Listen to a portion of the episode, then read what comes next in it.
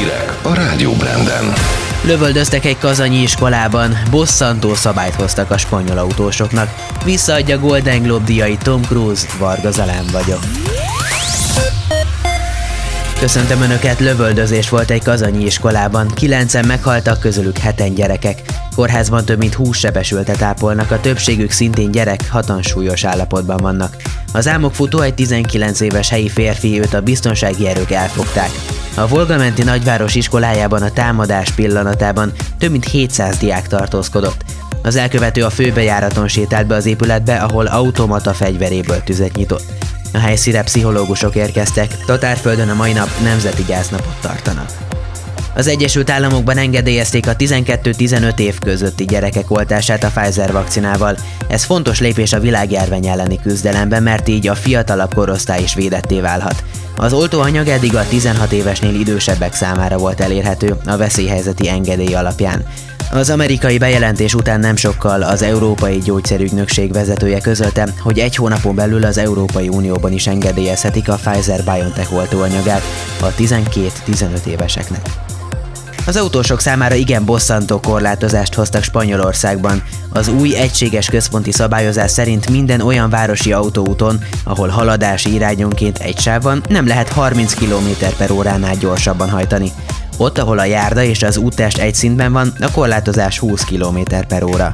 Az önkormányzatoknak joguk van egyéni döntéssel adott útszakaszokon fenntartani az óránkénti 50 kilométeres sebességhatárt. A spanyol központi kormány még novemberben döntött a változásokról, az önkormányzatok kérésére, amelyek a különböző városi rendelkezések helyett országos szabályozást szorgalmaztak. A városi sebességhatárok mérséklésétől a halálos, illetve súlyos sérülésekkel járó közúti balesetek csökkenését remélik. Kiszélesítik a Suezi csatornát. A déli részen folynak majd a munkálatok, ahol márciusban beszorult az Ever Given konténerszállító hajó, hat napig eltorlaszolva a forgalmas vízi utat. A csatorna Suez városa és a Nagykeserűtó közötti 30 km hosszú szakaszát keleti irányban 40 méterrel szélesítenék ki, és a medret nagyjából 1,8 méterrel mélyítenék. A projektet két éven belül akarják megvalósítani. Visszaadja mindhárom Golden Globe díját Tom Cruise. A filmsztár így tiltakozik a díjakat átadó Hollywoodban akreditált külföldi tudósítók szövetsége ellen, amelynek tagjai többször ajándékokat fogadtak el iparági szereplőktől, és diszkrimináció vágya is érte őket. Korábban Scarlett Johansson, a Netflix, az Amazon és a Warner Media is bolykottot jelentett be a Golden Globe ellen, amíg jelentős változások nem lesznek a szervezetnél. Tigrisen menekült egy gyilkossággal vádolt férfi. A helyi beszámolók alapján nagy riadalmat keltett egy elkóborolt bengáli tigris Houston kertvárosában vasárnap. A komótosan kószáló nyakörvet viselő nagy macskáról több videó is készült. Hamar kiderült, hogy a tigris a Victor Hugo Hughes által bérelt nyugat-Houstoni házban élt. Amikor a rendőrök a helyszínre érkeztek és kikérdezték volna Hughes-t, ő éppen egy terepjáróba pakolta be az állatot, és elmenekült a helyszínről, írja a Washington Post. A 26 éves férfit 2017-ben gyilkossággal vádolták meg, a közelgő tárgyalása előtt szabadlábon volt. Hüvesz azt állította, hogy önvédelemből lőtt. Egy napos hajtóvadászat után hétfőn este a Houstoni rendőrség bejelentette, hogy elkapták és letartóztatták.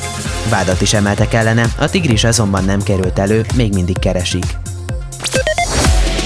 Időjárás. A brit szigetek fele törvénylő ciklon hullámzó frontrendszeres Skandináviától a Baltikumon keresztül egészen a Mediterrániumig húzódik.